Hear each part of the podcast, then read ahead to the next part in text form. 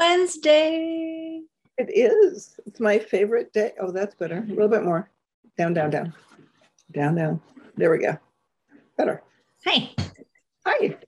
Trying to get the light right. It's sunny in Portland, which is unheard of. Yay. What's that about? Hey. Hey. So the first week with the clinic being opened, it must have been crazy. We have one patient, so we are, we are doing what is called a soft opening, Right. which, as Candace Elliott so eloquently put it, we're um, building the airplane while it's flying.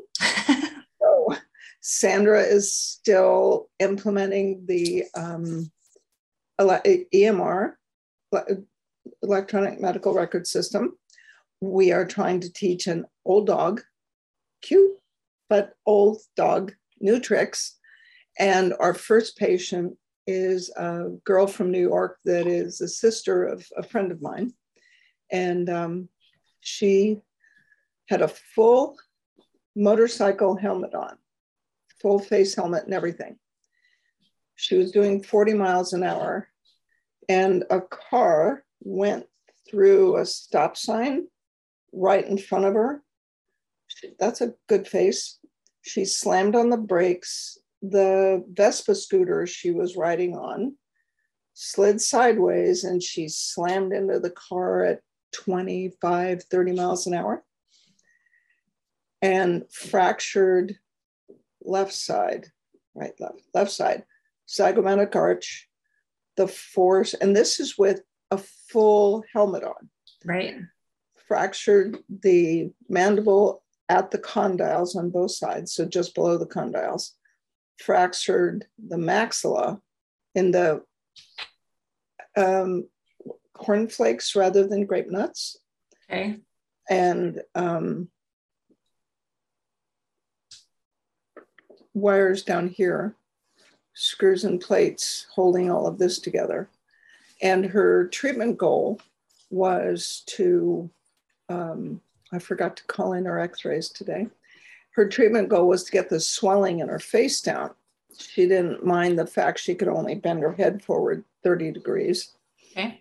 couldn't rotate it. Um, so we got the, so when you, in order to get the swelling down, you reduce inflammation, right? Correct. But the accident was three months ago. so if you're going to try and get the fluid out of her face hmm by reducing swelling and congestion, what do you have to do first? Clear the scarring out of the lymphatics. Okay. So I had one unit. Um, that's the advantage. I just used precision cares on the first day. One unit from her neck to her chest, just running scarring in the lymphatics and just cleaned that up. And then vitality in the lymphatics all polarized. Okay. And then metallic toxin. She's mm-hmm. got 16 plates holding her zygomatic arch and her jaw together Right. bunch of teeny little screws, no nerve damage, except that her gums are numb because they went up through her gums to put in all the screws. Right. That's just miraculous. Anyway, so at the end of it, her pain was down from a five. Did I mention she was an athlete? No. So she said, It's not really pain, it's discomfort. Hmm. And then I had her do the 10 centimeter line, Mhm. and her pain was a five. Okay. know, in the normal world, that's pain. But she played soccer. She's 29. She played soccer her whole life through college. So her five is anybody else's six or seven. At least. Yeah. So metallic toxin, inflammation, torn and broken. That was all the first day. And then the second day, we could do scarring in the periosteum and the nerve and scarring in the vagus. But at the end of the first day, she said, Oh, I have cheeks again. So her face, instead of being round, she had these cute little dimples. Oh. And then we doubled her range of motion in all ranges pretty much.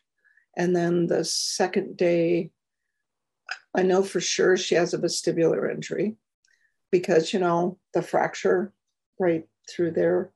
And you put a tuning fork on her ankle and she can hear it in her left ear. So it w- it's been a really exciting week for only having one patient. It was an action packed, fun filled day. I think that's great that you didn't have like 2 million people lined up for the first week while you're just sort of figuring out the the stuff. Well, and I'm still, you know, paper charts. I still I also paper chart and then I transfer to the EMR in my free time. Uh-huh. And uh-huh it i know it's taking double as long but i just can't like you said i just can't there's something about my legal pad and my pen when i'm taking notes with patients and taking notes with frequency i can't type and type in the machine and i'm no. just i can't do it so yeah i'm not sure how that's going to work right now sandra is entering my notes in the, Perfect. the emr as we probably as we speak well, for those of you who are listening and watching, if you go on Facebook, Kevin took these amazing live stream videos and pictures. And if you weren't there in person, I was I was so wanting to come and then couldn't. But um, you felt like you were really there between like the the tours and the food looked amazing. So kudos to your caterer because his, that looked unreal. His name is Rafi Rafi did it. Rafi did it. Oh, amazing. Yep. And so, for those of you listening, he has a degree in nutrition and he's only 25, right? So, he has a degree in nutrition and then he went to culinary school. So, he decided, I don't want to be a line chef in a restaurant, I want to be a private chef. So, when you say all the food has to be gluten free, goes, mm-hmm. And there's a lot of people allergic to garlic. So the two hummus dips, the traditional hummus and the beet hummus, those were garlic free.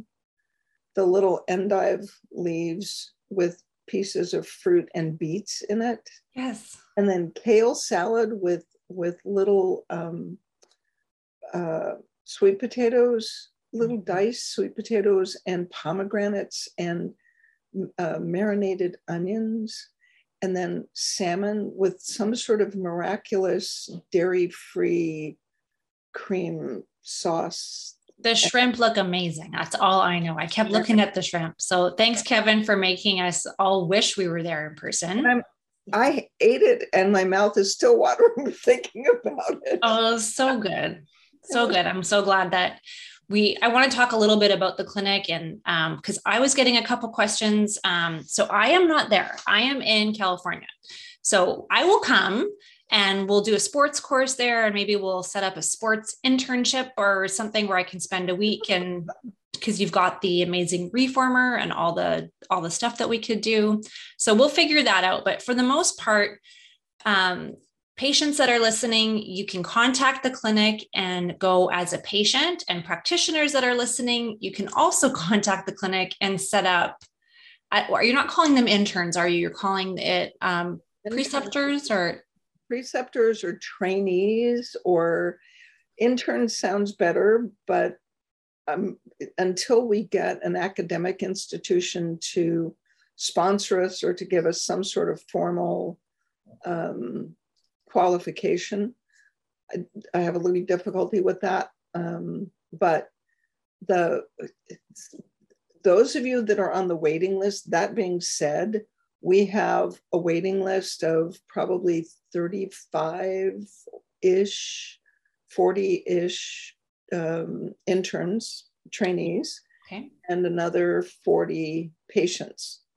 And can you can you talk a little bit about how the trainees um, how they set up their time with you? Do you go by a weekend, a week, a month? How are we? Excited about that because the plan is now. Understand we're building the plane while it's flying. Love this. The plan is that I see a new patient from 10 to 1 on Monday. So the intern should arrive on Sunday at least, depending on how much time they need for jet lag and where they're coming from. Mm-hmm. So new patient from 10 to 1 on Monday, follow ups from 2 to 4 and 4 to 6. So I'll have three patients. It's not it's not a high volume practice. And so the interns will sit with me during those encounters. And um, that's Monday. Now, prior to the time they come, they have homework that they have to do. They have to have done the core, they have to have done the advanced. Um, it's recommended that they watch certain of the webinars so that they don't have so much homework to do when they go back to the hotel. Um, and then Candace will meet with them. They'll work with me Monday, Tuesday. I'll do a second new patient on Tuesday. and then Candace will meet with them by Zoom on Wednesday morning. And then Wednesday, they can either work with Sandra or they can study in the training area that's in the back. So we have um, 48 inch big screen that they can play um, the advanced or webinars or whatever slide presentation or videos they want to play. And then um, they'll work with me on Thursday. They're back with Candace on Friday morning. And then uh, from nine to 10, and then I start at 10 because we all know I don't do mornings really well. And then, um, so the plan is at the end of the first week, the um, practitioners will have a draft that they can clean up, fill in. They'll have the format for how to submit it as a case report. We have some trainees that would prefer to spend two weeks. One has asked for four weeks. One of the chiropractic students is going to be there for three months. And um, the interns are paying $250 a day. So that's 1250 for the week. And but then if they actually publish that case report, I upped the bribery, um, the incentive for um, for publishing a paper, and the paper publishing is two thousand. If you publish a single or collected case report in any peer-reviewed journal, alternative journals are not always indexed. So indexed on PubMed or abstracted. So the abstract shows up on the internet when you when you do that. So the um, so it just has to be peer reviewed. So the ulnar nerve paper is in an online physical therapy journal that's peer reviewed. It's not indexed, it's not abstracted, but you can still find it. Right. And it's peer reviewed. And Jody got a check for a thousand dollars. Right. So um, everybody so far that's published a paper, except for me, um, gets well, and the, this new group from here on will be 2000. So if they spend two weeks with us, they get the bulk of that back when right. they publish a paper. This is my uh, solution to how to get people to publish case reports. It's like you just do the math. And yeah. because it's a fee for service, so the patients are paying for the care. So we don't need an IRB. So we don't, it's not investigational. This is a fee for service. The device is approved. The technology of the technique in um, uh, is well, it's been around for 25 years, so it's not experimental at all. Mm-hmm. So that's that's the plan. And then we have patients coming with everything from low back pain to next week I have a whole family with POTS. Wow. And she's sending her three children to the vestibular testing center. Um, the girl that's here this week went to see Dr. Reski on Monday morning, went to Good Sam on um, Tuesday for vestibular testing. She was supposed to go get flexion extension films today, but I forgot to call them in. So we'll get those Friday and she'll be back next week because her range of motion doesn't last, mm. especially in flexion. So I'm pretty sure that probably four, the way she moves, the way she stair steps, I'm pretty sure that four, five, or five, six is unstable in some, translates in some direction. Right. So that's that's the plan. And if you want to be a patient at the clinic, um, same thing, contact the through the website. Do you have a phone number? How's the best way for patients to get on your wait list? That's a really good question. Um, have we figured out the voicemail yet? Uh, Kevin is going. I have not. We like literally, we can't, the people that set up our phones, we can't get her to reply to tell us how to access the voicemails. Nice. She just sends us links to videos that I don't want to watch. Just answer the damn phone. answer the phone. Tell me what the password is. So okay. we'll find out. It's fsmclinic.com okay. and um, contact at FSM Clinic. The email works. Perfect. So it's contacted at fsmclinic.com. Perfect. So it's uh, it's kind of like in the resonance effect where it says you just step off the cliff. Yeah. And what you need shows up. Yes. So it doesn't always look like what you thought it was going to look like. Right. But it's always there. Yes. I oh, love that. So I I am hesitant to use the word busy because every time someone says, "How's it going?" and I reply with busy, the universe is like, Oh, yeah? You want to see busy? Just wait. Yeah. So my life has been filled with very um, challenging yet um, good cases, and um, things on the personal front are um, good. So I'm just going to say good and challenging and just sort of leave it at that. I'm. How's the knee? Um, so we have a surgical date, and that's one of the things I want to talk about today is surgery things um, that we do with FSM. Um, but uh, we have a surgical date of the first week of April. Um, but we We're waiting so long because there was such restriction in range of motion and such um, such restriction with range of motion. So the inflammation had gone rapidly down because the we have FSM for that, but the guarding and splinting was a phenomenon with athletes who are high, hardwired in protection mode. And um, one week of uh, brilliant exercise rehabilitation from two amazing trainers have gotten full range of motion. So um, we might be able to expedite that. But busy surgeons are busy surgeons, and um, what may seem like we're waiting for a month for surgery i'm sure we'll take that month now and knock it off the back end. So it will it will all be great. We call it prehab. Exactly. Yes. So um, athlete is doing prehab getting stronger. Um, so it's going to be great. So one of the things i wanted to touch on is again, I kind of go surfing through our FSM message boards on Facebook and I try to see um, repeated questions. And one one of the two things I want to talk about today that I see surfacing all the time. So, topic number one is post op. So, I'll see what's the post op for shoulder? What's the post op for knee? What's the post op for hip?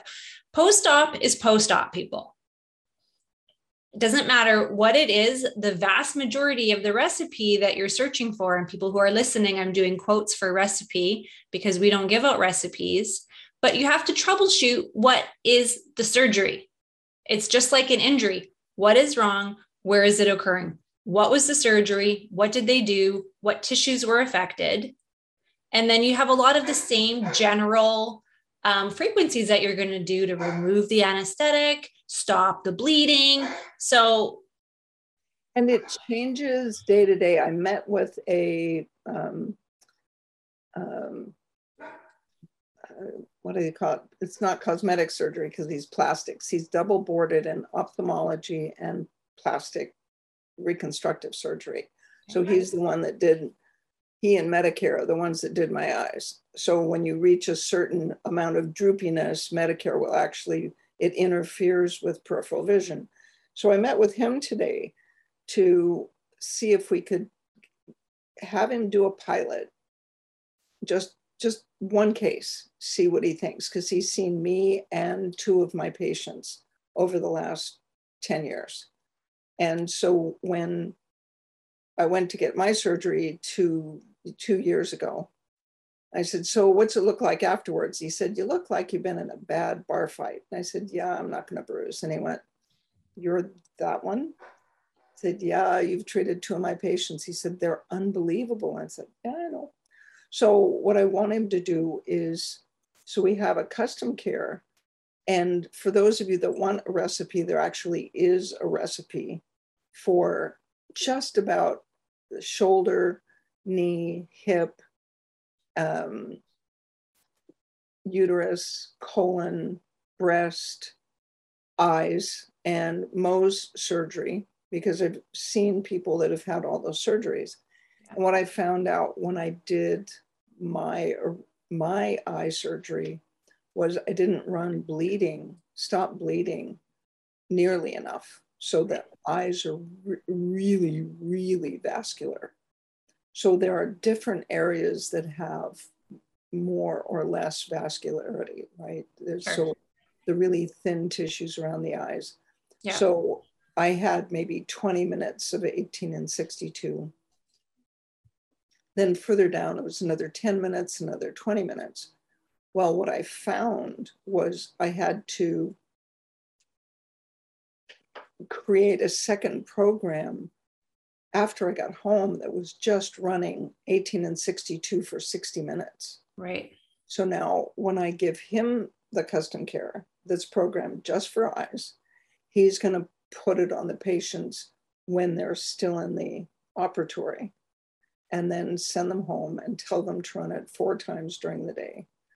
And so I need to have bleeding running for longer. So the four hour window applies. That's the hardest part is getting the surgeon to agree to put it on or allow it to be put on as soon as they're out of PACU. Yeah. Neck surgery, they actually put it on my neck in PACU. George was putting sticky pads on my neck in post PACU as post anesthesia care unit. Right. That's where they get you sober. Yeah. So, and you just modify it. So if there's not something that's, yeah. Right. And I think that's where I get um, impatient is if you look at the mode banks and you look at all the post-op protocols and you, to your point, you've put in quite a few your A channels are going to be the same. The modus operandi for post op is to get them to clear the anesthetic, stop the bleeding so that they don't bruise, they don't get as inflamed. It's like the it's like the post workout um, frequency. So what I was doing in my early years of learning FSM is I would print out the programs on the custom care so I could look at them side by side and I like looking for patterns so I would see patterns in all the post op, uh, or sorry, all the post workout and recovery um, programs and the acute injury programs. They are the same because the intent is the same, right? We don't want to tear, we don't want to bruise, we don't want to feel sore. And how can we combat that? Well, and the times are different. Sure. So there's a certain time involvement. Like there isn't a post op elbow protocol, right? Somebody right. gets a um, olecranon fracture and yes. they be pinned. Um, you have to look at the structure of the elbow. And the biggest problem in any elbow surgery is the nerve. Yeah. Well, in the hip, that's not a drama. Right. Nerves aren't. In the knee, nerves are a big deal. Yes. In the shoulder, nerves are a big deal. Yeah. In the abdomen, 396 is not a problem, but the vagus is a problem. Right. So thinking through it, it's like you said, it's the same basic recipe, but the the tissues are different, and you just like gallbladder these days is laparoscopic. Mm-hmm. Well, you have to look at the the path of the scope. I had a patient that had a hernia surgery and he was somebody I was treating in person. And so, about two hours of treatment immediately after the procedure. And um, I said, So, how are you doing? He said, It's just achy right here. And he put his hand right over the spermatic cord. And it's like, I totally forgot about the spermatic cord. Mm. So I uh, um, got a precision care out and kept the custom care running on what it was running on, but added the precision care and just ran 40 in the spermatic cord, and that achiness went away. Wow. Like, really, it works? it's, not, it's okay, fine. Right. I mean, and that's that's how you test your hypothesis right what's under there let's try it what changes and you know we, we talk about you know changing for when you see a first patient you always say my goal is to not make you worse right? Um, we all kind of have our own little stick that we say to new patients you know so you'll say that. I'll i'll say you know i want to make a dent in this. And you know we, we all have a way of, of saying things. And i know a lot of new practitioners they want that you know 10 out of 10 pain to drop to a one or they want like something hard to go to a hard smush. And if it doesn't happen it was a failure. Or and you can't get frustrated at that. So i think if you frame it as a practitioner like make some sort of change make a little bit of change. Don't make them worse right? Like start somewhere. Throw a hypothesis at it. Well, and the other thing that's happened so differently than it was 25 years ago is managing expectations. Mm. Read the published papers, people have watched YouTube, people have listened to the podcast, people have read the resonance effect, and they come with this expectation that it's like a magic wand. Right. And it's like that's so when they're 20% better, they're they're well, it's not going to work. And it's like, well, you're 20% better so that's that's a that's a win. Oh, right. Okay. So managing expectations is, and that's for the practitioners too. It's part of why I did that thing at the advanced after what did I call it? Kim and her co-conspirators. I saw that. So um, the thing at the advanced is like what you see on the slides makes it look easy, but it's it has been achieved through dozens of failures or partial successes. Right. So even with this girl with the zygomatic arch, I mean, there's it's there's metal all across it holding it together. Right. So I did, you know, metallic toxin that stayed on in, in the periosteum. That was that ran for the whole hour. But right. then what else is it? Is it inflammation? Is it allergy reaction? And it ended up being inflammation and scarring in the periosteum. Yes. And then the blood supply, and then inner face. If you look at the nerves that are in the face and the neck, scarring in the vagus. I mean, it's just up under the chin. And it was just, it was fascinating. Yes. Yes. It's so fun. Um, we have a, a couple little questions or comments before we get there. I want to just check my list because I feel like it's all about me today. Okay. Um, so the other thing that I see circulating um, on our Facebook or um, emails is the topic of headaches. Mm. So mm my my take on it is again what's the cause? Headache to, when i see headache that's not a diagnosis right? Headache is a symptom of something else. So you don't stop at headache. Headache can be caused by countless different things. So there's no recipe for a headache. It's not like a fracture. Well there's I'm irritated today. I feel like i'm shouting. I don't want to be shouty well, no, there are days when it's just like that. You're entitled. When I worked for um, Ayerst, we they had just released Inderal had just been approved for migraine. Okay. We had an eight-hour lecture by Diamond was his last name, on migraine, different kinds of migraines, different kinds of headaches. So I had one patient that stands out to this day because I spent all day working on this horrible headache. And it wasn't till I'd worked on her, well, I mean, I worked on her for three hours trying to get rid of this headache. And at two and a half hours, she mentioned that she wanted to be hydrated that day. So instead of drinking her usual two cups of coffee, she had not had any caffeine.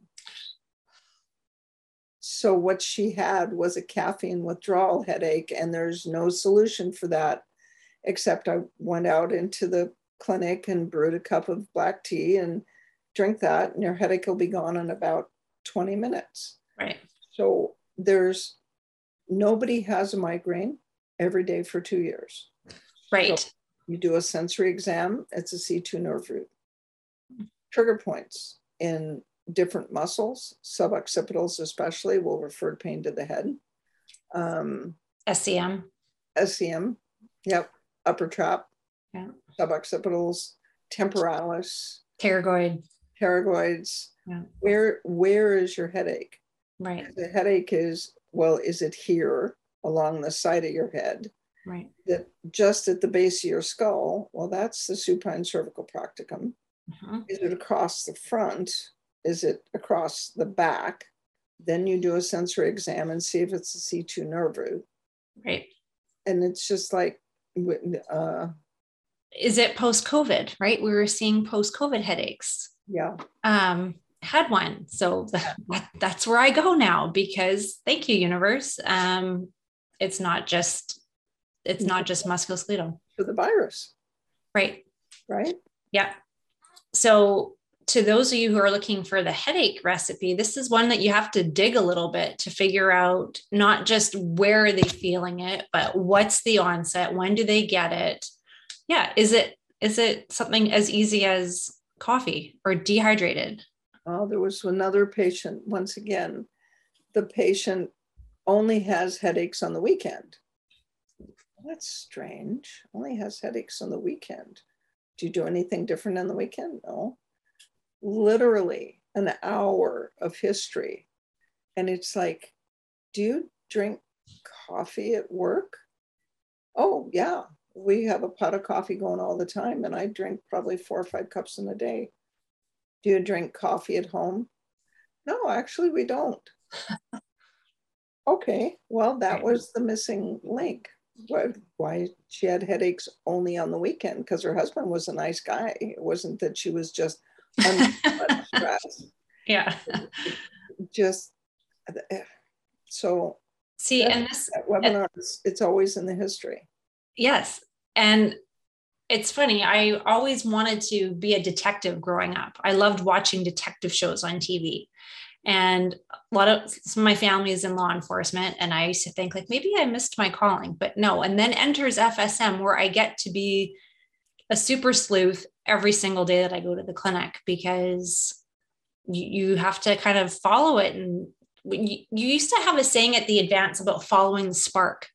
And I used to imagine this spark going through somebody's body, but I also think of it as my own synapses in my brain going, keep going. No, you're almost there. No, keep following the breadcrumbs.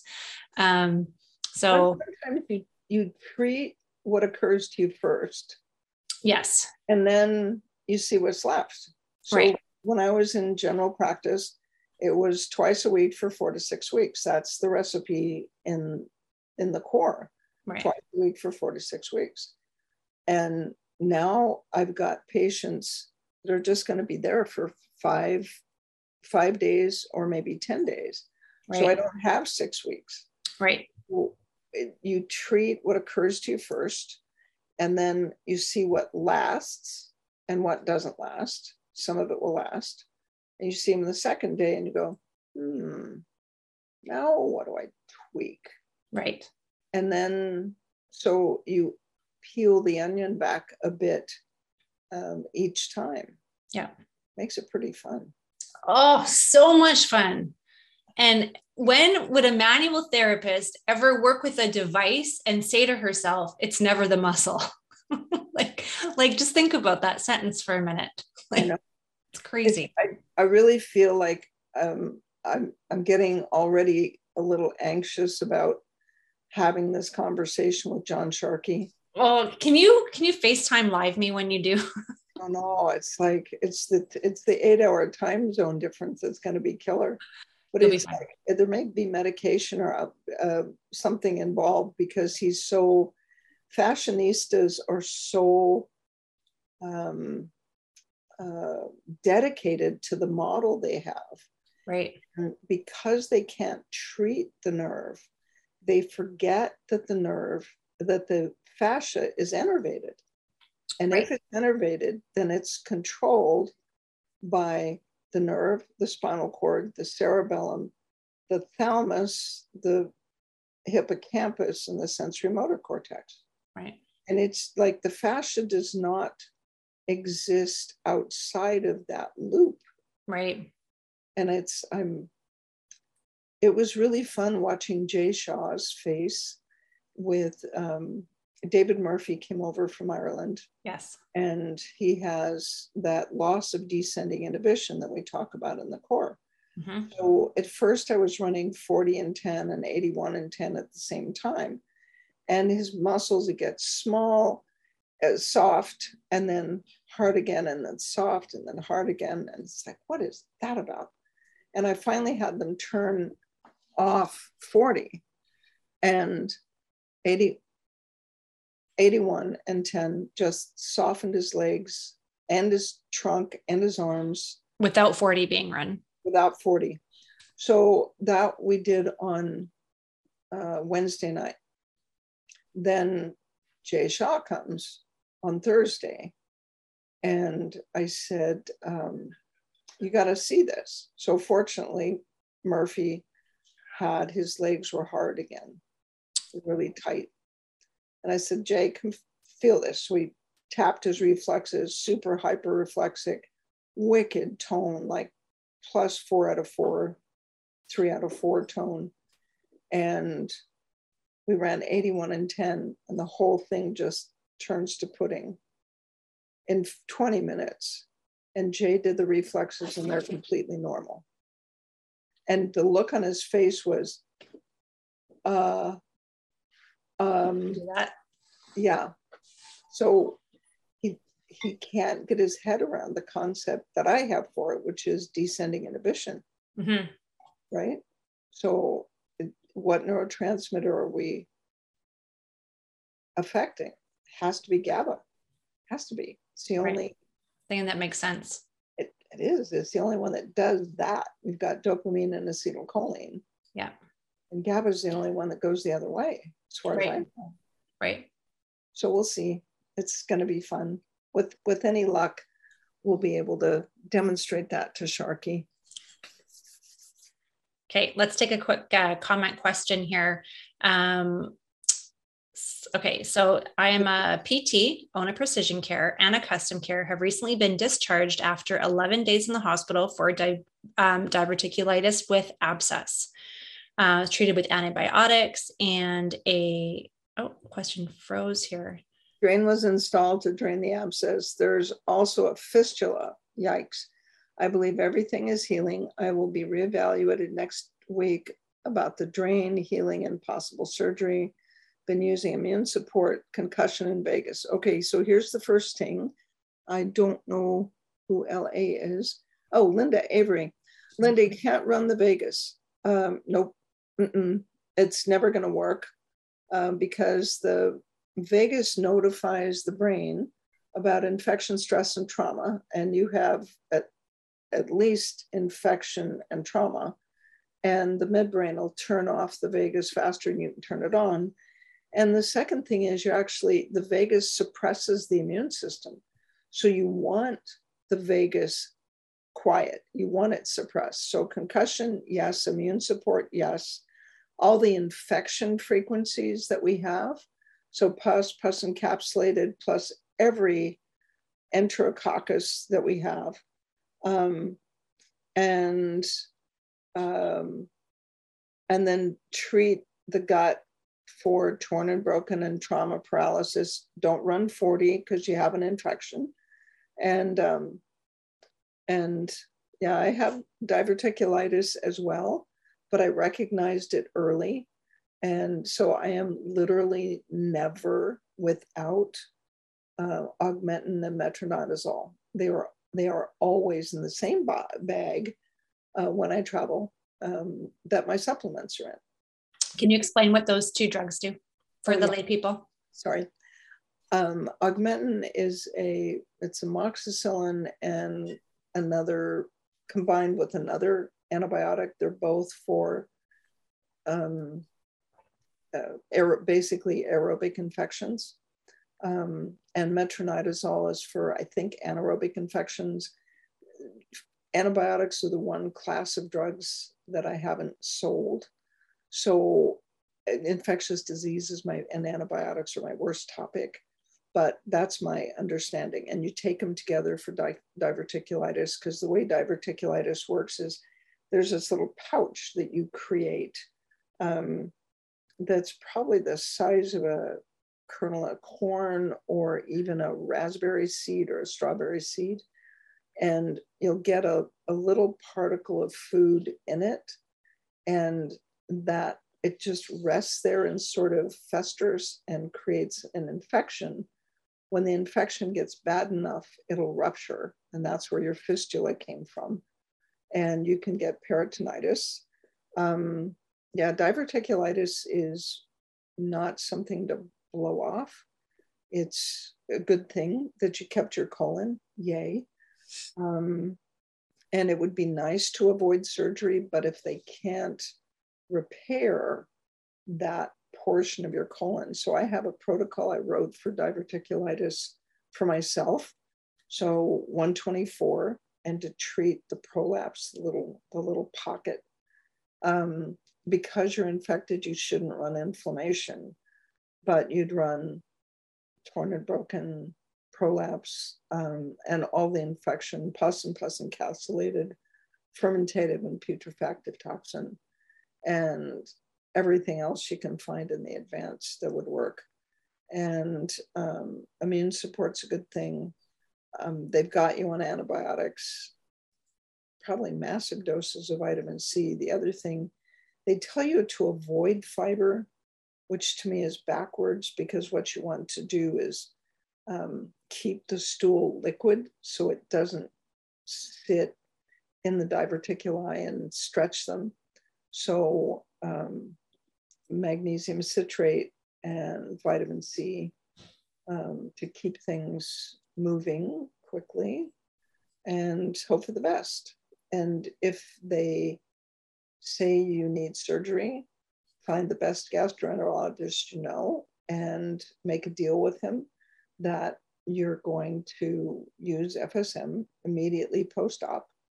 And you take the post op gut, I think it's post op gut, and you take out everything except your diverticuli are either in the sigmoid or the um, descending colon. Those are the two most common places. And you just modify it for that. And then it's, and you, and you can tell the surgeon the device is approved in the category of TENS devices, and there's very good data on TENS devices in um, post-operative care for reducing reducing pain. Yeah. So you don't tell him the story about Harry or the resonance effect or anything else. He doesn't need to know that. It's microamperage current. It's approved as a TENS. It's not actually a TENS, but it'll help keep my post-op pain down. And um, if you don't say yes, I'll find another surgeon. That's the other one. It's like, or the other thing you can say if you don't feel comfortable being that with the surgeon, you can say, okay, if you say no, I just want you to write in the chart that I asked for this palliative FDA approved device and you refused. And then he starts thinking about malpractice insurance. Most of us do. And then um, And then he'll say, Oh, sure, yes, you can. And then you have to say, Yeah, you I need it in writing in your notes, in your post-operative notes. It has to be in writing or it doesn't count. At which point they go, drat out. So then they um, they write it in the post-op notes. So the guy, surgeon that did my hips said, okay, rolled his eyes. Okay to use weird chiropractic electrical gadget. Seriously, that's what his note said. I love that.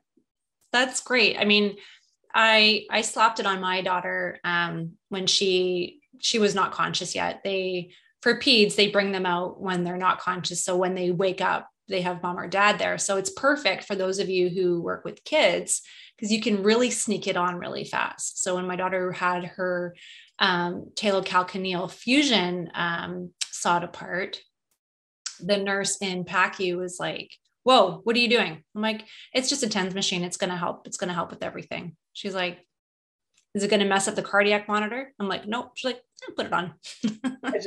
and that's the other thing. If they're on monitoring, you have to use a magnetic converter. Right. Because if you put current on even on their ankle, it's going to scramble the converter. Uh, right. The cardiac. the cardiac monitor. Yeah. And that makes everybody anxious. nervous. Yeah. yes. So there you go. Okay. Ways around it. So that was a great question. Good luck. Be brave. Yes. And you will use this experience as a PT to help others with um, digestion, diverticulitis, all of those um, scenarios. So, and abdominal adhesions, because okay. eight weeks, 10 weeks after your surgery, there's going to be a sore spot down there on that left hand side where everything leaked in the first place, where they did the surgery in the second place. Um, and so you wait 10, 12 weeks until everything's sort of firmed up. They take the drains out, colon's reattached, all that stuff. And then you can even work on yourself and just play around with wait, find the tight spot, wait, and then push it, press on it, and then 13. Yep. So this is leading me into I have two more topics to talk about, and you just organically threw out a segue. I could go to both. I'm going to go with one first. So I'm not sure if it was the last podcast or a few podcasts ago, but I was talking about um, a psoas release. You, I call them utensils. Oh. Okay, that's now I can say that's a good face. So I got my very first piece of hate mail from somebody who invented one or sells one. I don't know. I didn't really read through it that well, but they were very angry with me, called me choice words of being ignorant that I felt so firmly against something that I had no right to comment like that for. So I'd like to address that super quickly. um, because I have a podcast and they don't. So I get to just say this quickly. Um, I challenge you and invite you to go on to Google and just type in the word omentum. Just type in omentum, and you will clearly see all the layers of fat and organ and adipose and other tissues that are on top of the psoas muscle. And once you see, and that's anybody who's listening to this podcast, whether you're in physical medicine or you're just a patient listening, if you Google omentum or abdominal cavity and you want to see all the layers of other tissues that lay in front of someone's psoas, there's everything in the gut. it's like you're being so polite. It's like Google the omentum take a freaking anatomy class. Okay. Sorry. All right. I'll I'll come down now.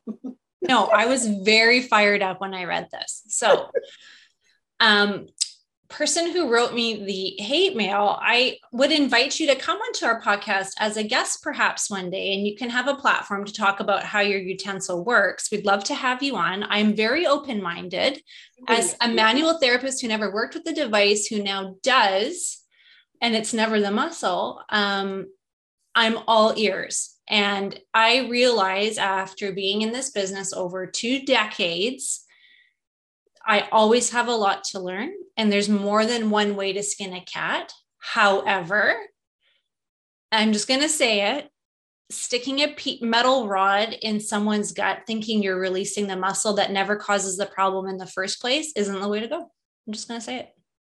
Well, and I will add to that to support what you just said. I was married to David Simons, the trigger, the trigger point guy, right?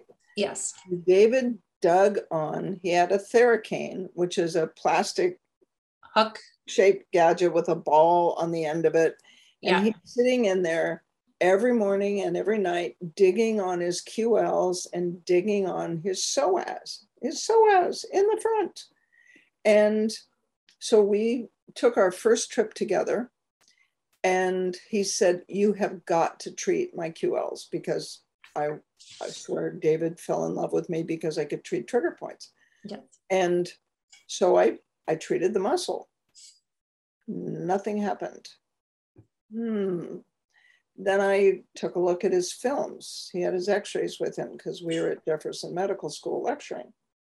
And I'm looking at his x rays, and it is, I mean, discs, facets, ugly 82 year old spine.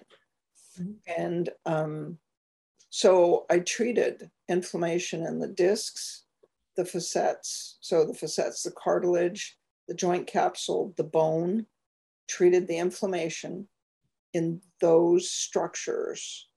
And all of the trigger points in the QLs and the psoas disappeared. I didn't even have to treat the ureter and the psoas. This really was spinal causation, somatosensory causation of myofascial trigger points. Yes.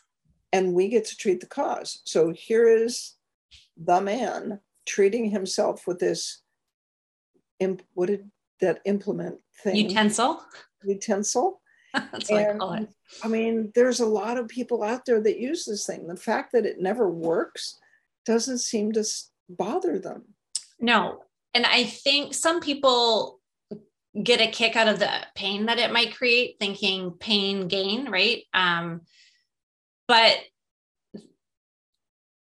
there is oh, there's so much to talk about. I could talk about this for an hour. As good as somebody's hands are, if you see the, the best manual therapist in the world could treat my psoas, and they're still going to cause collateral damage to the superficial structures on top of that tissue. That is undeniable, irrefutable fact. Not my opinion. That is an objective statement. Well, now, anatomy class. Just take an anatomy class. Take no, even better. Go to a, a dissection course and when you're up to your elbows in somebody's um, abdominal cavity and you see everything that's on top of it, you are silly to think that you can access that. That would be one side of the argument. The other side is the psoas is never tight from doesn't come from outer space. Okay. The psoas never, and now yes, it can get shortened. Everything we do is we're all anteriorly shortened because we sit and we drive and everything is in front of us. But that's never the cause of the pain ever. So exciting. I have never seen you so agitated ever. This is great. So well, I like I said, I was kind of flattered that I got some hate mail. Um, and I it's it's it's just mileage. It's this is not my first gig. I haven't been doing this for a week. I've been doing this for over two decades. And well, we had we were listed on Quackwatch in 2000 2001 I think. And one of my practitioners was so upset because we were listed on Quackwatch. And it's like oh my god that's the highest compliment.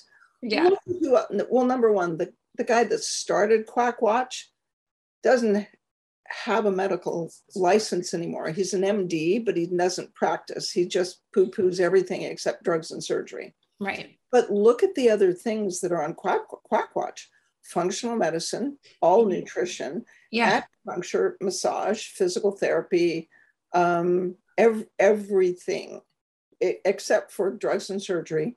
Right. And in order to be thought of as being effective, a drug just has to be more. So placebos are automatically around 30% effective. Okay.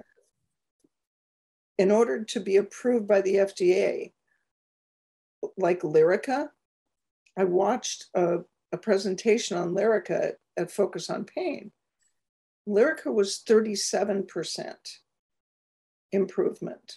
Wow. And the placebo was 30%. It's amazing. And it's like, now it could be that someplace the data is in a different study, but this guy was really proud of the fact that it was oh, okay. And that's the standard. Okay. Great. Yeah. So I'd love being us. I, I do too. Yeah.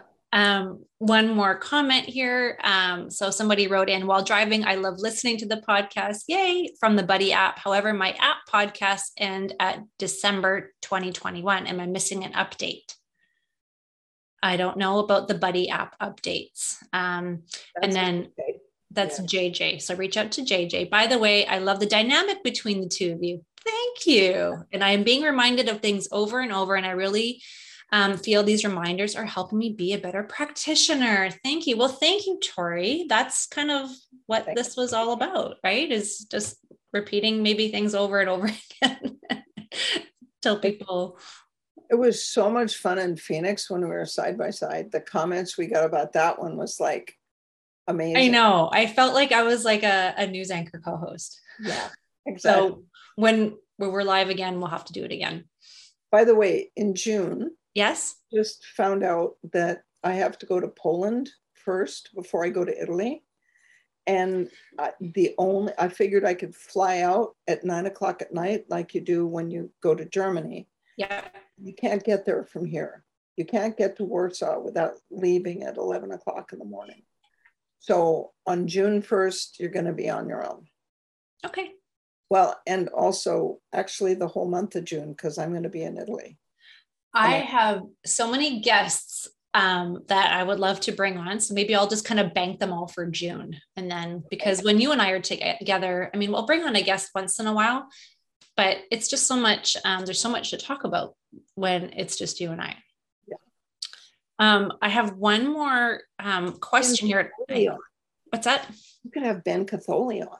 Or Dan. Yeah, we could. Yeah. Or Candace. Yes. Yeah we have so many ideas. That's cool. Okay, um, interrupted. It's okay. One more comment that um, I have been looking at, and I think it's a great one because it came from somebody who'd been practicing a long time.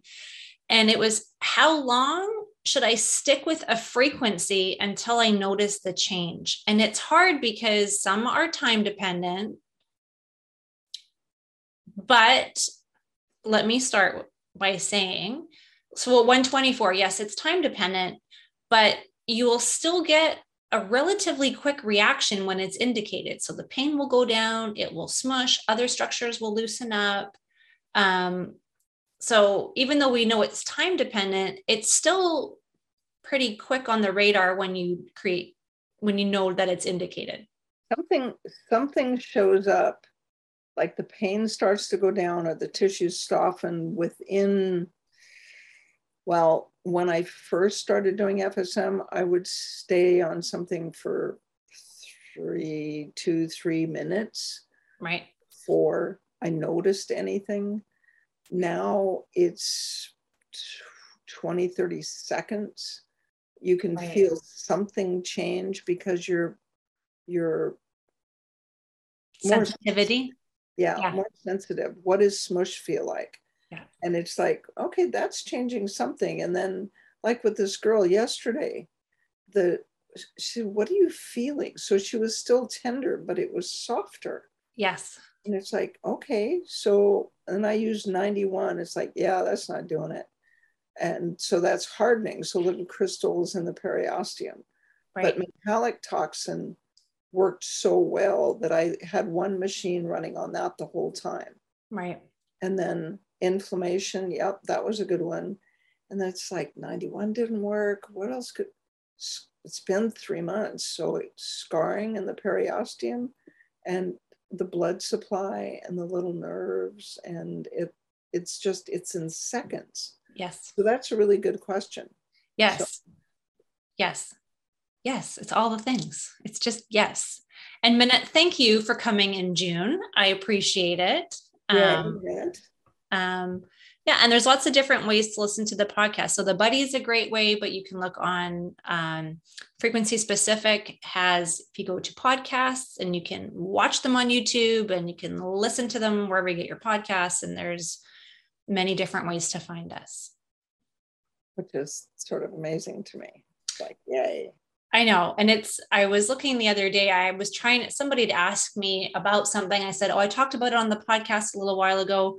And I was shocked how many episodes we have. Cause to me, I feel like we only have like five. exactly. It's 28. It's 28. 28 episodes. Unbelievable. 28 weeks we've been doing this. Who would have thought? Right. That's crazy. It is. And it's just, it's kind of like sitting in the kitchen. The only thing that's missing is you know, appetizers and champagne. Right. We bring our teas and coffees usually, and that's about it. And sometimes our pets. Mm-hmm. pets are really good today. So, but that's it. That's all we have time for today. It's five o'clock already. It's five. That's what my alarms are telling me.